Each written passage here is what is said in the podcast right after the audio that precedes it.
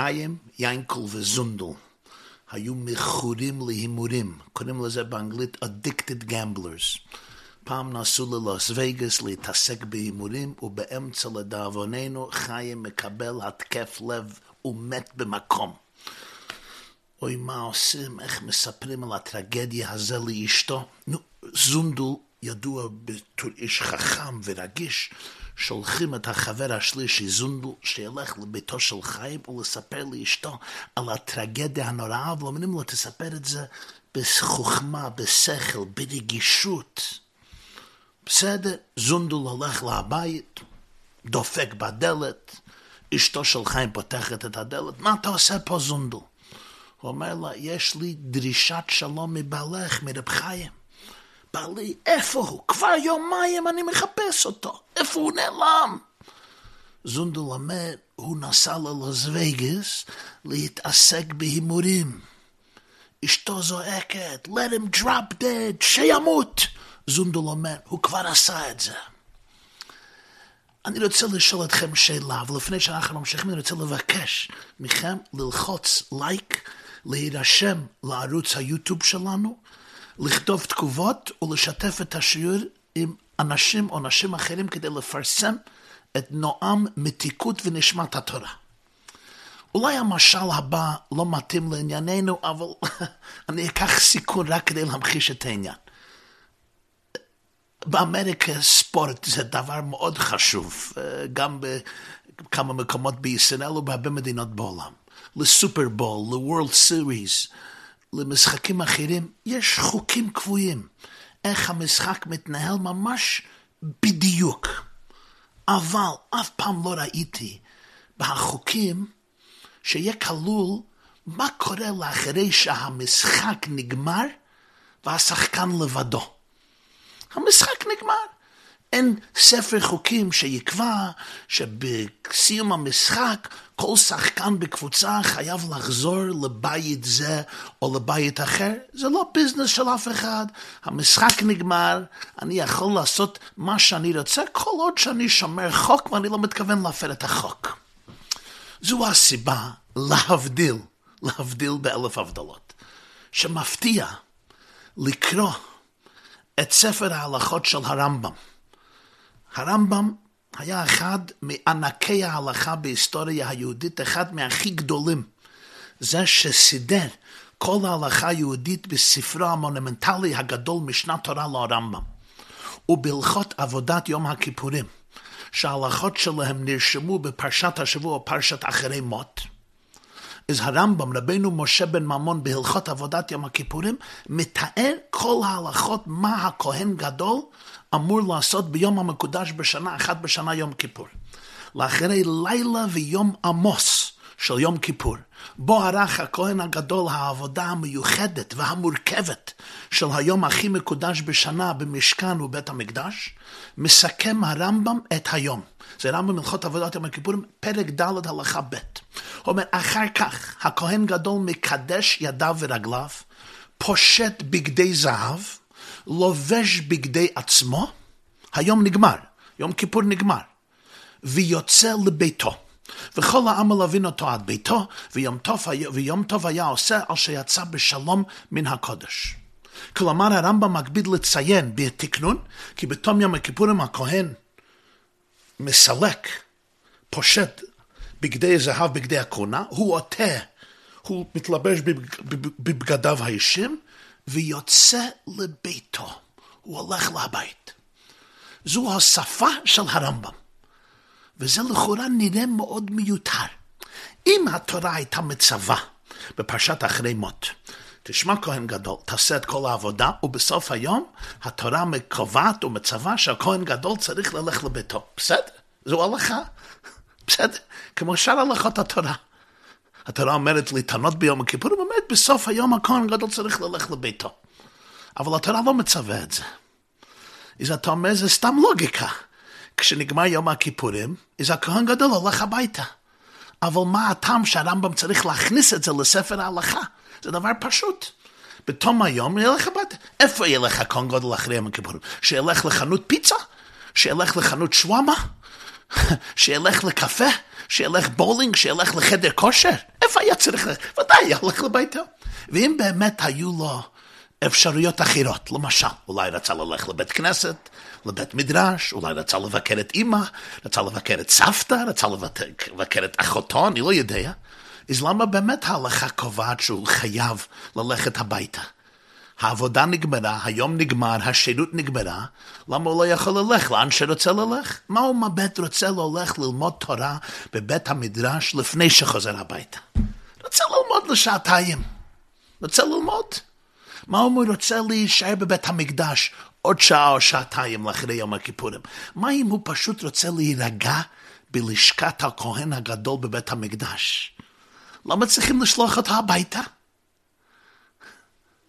בכלל, למה צריך לדון על מה הוא עושה לאחרי שיום הכיפורים מסתיים? זה לא ביזנס של אף אחד. למי אכפת איפה הוא הולך בלילה? נגמר היום, נגמרה העבודה, זהו, הכהן הגודל עכשיו. איפה הוא הולך כל לילה? ילך. ואם הרמב"ם באמת לא אומרת לנו הלכה, לא אומר לנו הלכה, הוא מספר רק העובדות, the facts, כפי שקרו בדרך כלל. מה קרה בסוף היום? הוא לא נשאר בבית המקדש, הוא לא הלך לסבתא, הוא לא הלך לחנות, הוא לא הלך לאימא, הוא לא הלך לבית מדרש, הוא הלך הביתה. ככה עושים בסוף היום. בסדר, אני מבין את זה, אבל למה הרמב"ם צריך להכניס את זה לספרו משנת תורה, שזה ספר הלכה? זה תקנון ההלכה היהודית, זה השולחן ערוך הגדול של כל הלכה. למה זה חלק מהלכות עבודת יום הכיפורים? זה לא חוק, זה לא מצווה, זה הלכה, זה רק חלק מהעובדות שקרו בדרך כלל. באמת מקור של הרמב"ם זה מהמשנה במסכת יומא, ושם לא כתוב שהכהן גדל יצא לביתו. במסכת יומא, במשניות, פרק ז', כתוב, הביאו לו בגדי עצמו ולבש, ומלווין אותו עד ביתו.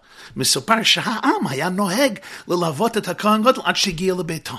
אבל הרמב"ם מקפיד לציין, ויוצא לביתו. יש עוד שאלה מעניינת. התורה קובעת בפרשת אחרי מות, כי הכהן הגדול שערך את עבודת יום הכיפורים היה חייב להיות גבר נשוי. לצטט שוב דברי הרמב"ם בהלכות עבודת יום הכיפורים פרק א', הוא אומר, כל העבודות של יום הכיפורים בכהן גדול, הכל עשויה בכהן גדול נשוי, שנאמר, וכיפר בעדו ובעד ביתו. ביתו זו אשתו. זה הלימוד של החכמים במסחלת מסכת יומא, הכהן הגדול צריך לכפר בשביל עצמו ובעד ביתו. מה זה ביתו? ביתו זו אשתו. מכאן לומדים שהכהן גדול צריך להיות נשוי. באמת למה? מדוע התורה דורשת זאת? מה אכפת לי אם הוא לא נשוי? היה זה בפשט, זה היה בשבת, הייתי תלמיד ישיבה מאוד צעיר, קצת לאחרי בר מצווה, שנה לאחרי בר מצווה, שנה וקצת יותר. זה היה בפר שבת, פרשת ראה, ח"ה מנחם אוב, תשמ"ו. זה 30 באוגוסט 1986, 1986. הרבי מלובביץ', כמעט בכל התוועדות, היה אומר שיחה, שיעור שלם ברמב"ם. זה היה השיעור של רמב"ם שלמדו באותו יום. כידוע, יש תקנה מהרבי מלובביץ' שהתחיל כמה שנים לפני זה, ב-84, תשמ"ד, ללמוד כל יום או פרק אחד או שלושה פרקים מספר משנת תורה לרמב"ם. אם לומדים שלושה פרקים ליום, גומרים כל המשנת תורה בשנה אחת. אם לומדים שלושה, אם לומדים פרק אחד ליום, גומרים את זה בשלוש שנים. ובשבוע הזה ביום ראשון, שני באייר, שוב התחיל מסלול לימוד הרמב"ם, אם זה פרק אחד ליום או שלושה פרקים ליום. וזה לימוד נפלא ללמוד משנת תורה לרמב"ם, כי זה מכסה ממש כל התורה כולה, כל הלכות התורה. באותה שבת פרשת ראה למדו בשיעורי הרמב"ם הלכות עבודת יום הכיפורים. אז הרבי מלובביץ' דיבר באריכות על דברי הרמב"ם זה, על פי הלכה, על פי נגלה, הוא התפלפל בזה, שיחה ושיעור מאוד עמוק ומעניין. אבל הפעם אני רוצה לשתף אתכם נקודה אחת, הסבר נפלא. שהרבי מלובביץ' העניק תובנה עמוקה ומאוד רלוונטית. אכן ואכן הציע הרבי. הרמב"ם מלמד אותנו שזוהי חלק, שזהו חלק מהלכות יום הכיפורים. אולי זה אפילו ההלכה החשוב, החשובה ביותר בכל הלכות עבודת יום הכיפורים. אולי החלק הקריטי ביותר בהלכות יום הכיפורים זה לא מה שקורה ביום כיפור, זה מה שקורה לאחרי יום כיפור. בוא נבין, יום כיפור זה יום המקודש בשנה. האדם הכי מקודש בעם היהודי, כהן גדול, נכנס למקום הכי מקודש בעולם, קודש הקדשים, ביום הכי מקודש בשנה, יום הכיפורים. זו פגישה, זו פגישה גורלית בין הקדושה של עולם, שנה, נפש. בספר יצירה כתוב שבכל דבר יש עולם, שנה, נפש. עולם זה המיקום, שנה זה הזמן, הנפש זה המודעות, הנפשיות. ביום כיפורים זה שיא הקדושה ופסגה ופגישה בין שלושת אנרגיות הללו, הקדושה הכי עמוקה בשנה, בעולם ובבן אדם. זה הסכנצות והתרחזות של קדושה בזמן, במרחב ובנשמה. ובאמת, הכהן הגדול עצמו היה צריך להכין את עצמו לכך. המשנה אומרת בתחילת מסכת יומא, שבעת ימים קודם יום הכיפורים, מפרישין כהן גדול מביתו. הוא צריך להיפרש מהבית, מחיי הנישואין, מהמשפחה, מהאני היומיומים שלו, התבודד. שבוע שלם בבית המקדש התגרש מהדאגות והמחסור והאתגרים של חיי יום-יום, כפי שהרמב"ם אומר מיד בהתחלת הלכות אבות את רבונים, שבעת ימים קודם קוראים מפרישין כהן גדול מביתו ללשכתו במקדש, ודבר זה קבלה ממשה רבנו, ומפרישין אותו מאשתו כל שבעת ימים אלו. קדושה היא התעלות, קדושה היא נשגבות, קדושה היא התנתקות לכאורה מהפיזי, התנערות מחיי יום-יום, יציאה מהמוכר, יציאה מהגשמיות והחומריות. רק לאחרי שהכהן הגדול נפרד, הוא יכול להיכנס לחדר פנימי ולמודעות עמוקה יותר, עד שייכנס ביום הכיפורים לקודש הקדשים, כדי לשאוב משם מלוא חפניו רוחניות ודבקות באין סוף. להביא את זה לכל העם, לכל העולם, לכל האנושות, לכל השנה כולה. וגם בזמננו, יום הכיפורים, כתוב בהלכה, אנחנו דומים למלאכים, מתלבשים בלבושים לבנים, לא אוכלים, לא שותים, נשארים בבית כנסת ומתפללים חלק גדול מהיום, מתנתקים מעיסוקינו החומרים, כל יהודי כמו מלאך. יום כיפור אסור באכילה, בשתייה, ברחיצה, בשיחה, בנעילת הסנדל, בתשמיש המיטה, בזוגיות אינטימית. כל יהודי כאילו נכנס לשמיים, אפילו יהודים שלא נכנסים לבית כנסת כל השנה כולה. ביום הכיפורים יש דחף להיות עם יהודים אחרים, להתפלל לבורא עולם. כולם יודעים איך ארץ ישראל נראית ביום הכיפורים, ושזה שונה מכל שאר ימי השנה, אפילו חגים שחוגגים בארץ ישראל. ובאמת, אנחנו צריכים להבין, קדושה זה לא רק מילים, קדושה זה לא רק מקום, קדושה זה בעצם חוויית דבקות, שבאמת צריכים להודות, הרבה מאיתנו לא מדועים לכך. כי לדאבוננו, בזמננו זה אנחנו צריכים הרבה הרבה עבודה בעניין זה. הדת יכולה להיות מנותקת מדבקות. אני יכול להתפלל במילים, אני יכול לעשות כל הריטואלים ולהתנהג כפי, כפי כללי הלכה, וזה טוב, מוציאן מקסים. אבל האינטימיות עם הקדושה, החוויה של טעם וראו כי טוב השם, מנעית ומנעמת, אהבה בתענוגים, להתענג על השם. איך אומר רב אלעזר אסקרי בידיד נפש, יערב לו ידידותיך מנופת צוף וכל טעם, נפשי חולת אהבתך. תראה לי נועם זיווך, אז תתחזק ותתרבה והייתה לה שמחת עולם. קדושה זה לא רק מילים, זה לא רק אני נכנס למקום קדוש, זה משהו שממלא את כל ישות האדם, שהאני האנושי מתמזגת ונכללת פנים בפנים עם האני האלוקי. אלה שמבינים קצת בזה או מרגישים קצת בזה, מבינים. הטעם, התענוג, השמיימימות, הרגש השמיים שנמצא בחוויה הזו. אבל הנה הנקודה הגדולה שמשמיענו הרמב"ם לבינו משה בן ממון. במחשבת היהדות, קדושה אינה מטרה בפני עצמה.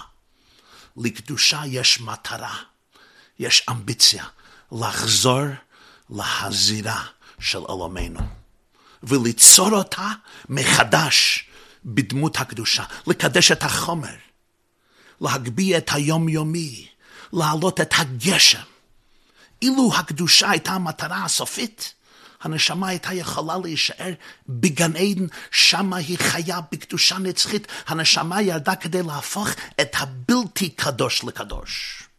כדי להפוך את הגשמי לרוחני. לכן, אומר לנו הרמב"ם, כשהכהן גדול סיים את עבודת היום הכיפורים, לבש בגדי עצמו ויוצא לביתו. זה לא רק עובדה, זה לא מספר, לא מספר דברים, הרמב"ם זה לא ספר של סיפורים, זה לא ספר של היסטוריה. דבר מעניין שהכהן גדול הלך לביתו, לא הלך לפיצה, בסדר. אבל לא מספר לי עובדות. הוא אומר לי הלכה. הוא אומר לי הלכה של היהדות, השקפה של היהדות, זה חלק בלתי נפרד מקיום כל מצוות יום הכיפורים ומהלכות עבודת יום הכיפורים. אולי אפילו החלק הכי אינטגרלי של יום כיפור. למה? כי עבור הכהן גדול, החזרה לבית היה המבחן והעימות האולטימטיבי של קדושת היום. זה הדגיש את העובדה שהוא לא רק נכנס לקדושה, היה לו גם היכולת להחזיר את כל החוויה הביתה. הוא הצליח להפוך את חייו לאחר יום כיפור לרצף אחד של קדושת היום. איך אני יודע שזה היה יום כיפור אותנטי? אם יוצא לביתו. הגמרא אומרת במסכת חגיגה דף י"ד, ארבעה נכנסו בפרדס. היו ארבעה מחכמי ענקי ישראל שנכנסו לפרדס של המיסטיקה. בן עזאי, בן זומא, אלישע בן אבויה ורבי עקיבא. בן עזאי הציץ ומת. בן זומא הציץ ונפגע. אף פעם לא חזר לעצמו. אלישע בן אבויה אחר קיצץ בנטיות. הוא עבד את המשקל המוסרי הרוחני, כבר לא היה יכול לחבר בין שני עולמות. רבי עקיבא נכנס בשלום ויצא בשלום. זה המפתח. מה שקורה בפרדה, בפרדס חשוב, מעניין, מרתק, מושך. אבל הרבה יותר חשוב, מה קורה כשאתה יוצא מהפרדס. האם אתה יודע לחזור הביתה? ובוא נודה לעצמנו, לא תמיד קל לחזור הביתה. הרבה סלבריטי, סלבריטאים רבים, או גורוז רוחנים, מאבדים את נישואיהם כי הם לא יודעים איך ללכת הביתה. הם לא יודעים איך לשלב את הגאונות שלהם, האמנות שלהם, האקסטזה שלהם, הרוחניות שלהם, המגנטיזם, הכוח המושך שלהם, בשגרת היומיומי ובלוח הזמנים של עקביות ושל אחריות. האמן המוזיקלי, גאון במוזיקה, מסיים קונצרט. בית הקונצרט סגדו לו חמישים אלף מעריצים. הוא הרגיש על-אנושי, הוא הרגיש כמו אלוקה. השתחוו לו מחיית כפיים סוערת. היה מצב באמת אקסטזה. עכשיו הוא חזר הביתה. אשתו אומרת, בבקשה, תוציא את הזבל ואל תשכח לנקות אחריך. אוי גוואלד, מה הוא צריך לעשות? חמישים אלף מעריצים ופתאום הוא צריך להוציא את הזבל. אתם מבינים מה שקורה? אז מה הם עושים? קשה מאוד לרד ארצה, קשה מאוד לצאת הביתה, קשה מאוד לחזור הביתה. קל מאוד לאבד את הפשטות, את האנושיות. את, את הרגש עבור חיי היום, הפשיטות, הענווה, הדבקות עם איזה כנגד לא טוב היות האדם לבדו, להיות פגיע, להיות נורמלי, להיות אנושי. זה קורה בעולם הדתי, זה קורה בעולם החילוני, זה קורה, אנשים, הם, הם, הם כבר חושבים שהם על-אנושים, והם שוכחים דבר אחד מי הם, הם בני אדם, ועוד יותר, הם שוכחים מהי תכלית בריאת העולם. אומר המדרש, נתהווה הקדוש ברוך הוא להיות לו דירה בתחתונים. התכלית של יום הכיפורים זה, תביא את הכל הביתה. האם לאחרי יום כיפורים אתה יכול לשב על הרצפה עם הילדים? אתה יכול לדבר עם אשתך בגובה עיניים, בדבקות, ברגישות, באהבה, בסנסיטיביות. יוצא לביתו. זה לב היהדות. יום הכיפורים לא שווה באמת מה זה יום כיפור, זה לא שווה המהות האמיתית של יום כיפור אם אתה לא יודע איך ללכת הביתה, אם זה לא מתורגם לאופן שאתה חי ביום פשוט וארצי. אולי זו ההלכה הכי חשובה בהלכות יום הכיפור. אחרי כל ההתעלות הרוחנית, אני צריך, אתה צריך ללכת הביתה, אתה צריך להיות בן אדם נורמלי, בעל, אבא, אישה, אימא וחבר בחברה, לא כדי לרצות אחרים, ולא כדי להגביל את עצמך, ולא כדי לכבול את עצמך באזיקים, אלא כי תכלית כל הבריאה זה להכניס כל האנרגיה של קדושה, כל המודעות של דבקות, הדרגות הכי גבוהות, לתוך המוח, לתוך הלב, לתוך השרידים. לתוך העצבים, לתוך הגוף שלך, לרפא את העולם ואת הסביבה.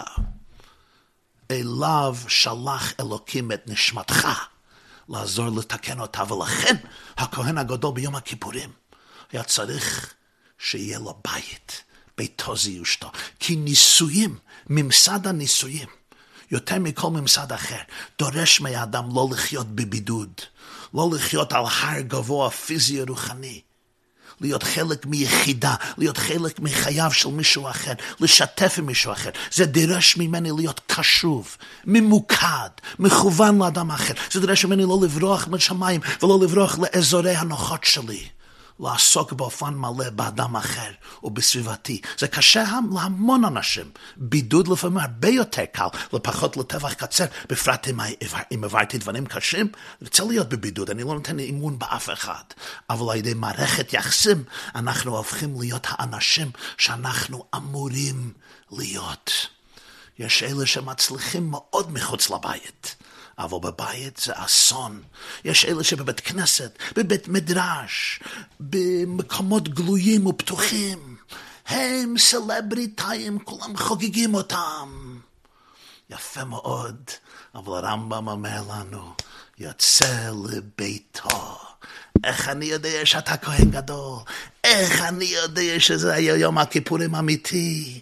אני רוצה לראות מה קורה במטבח, בסלון ובחדר שינה אחרי יום הכיפורים. תודה רבה.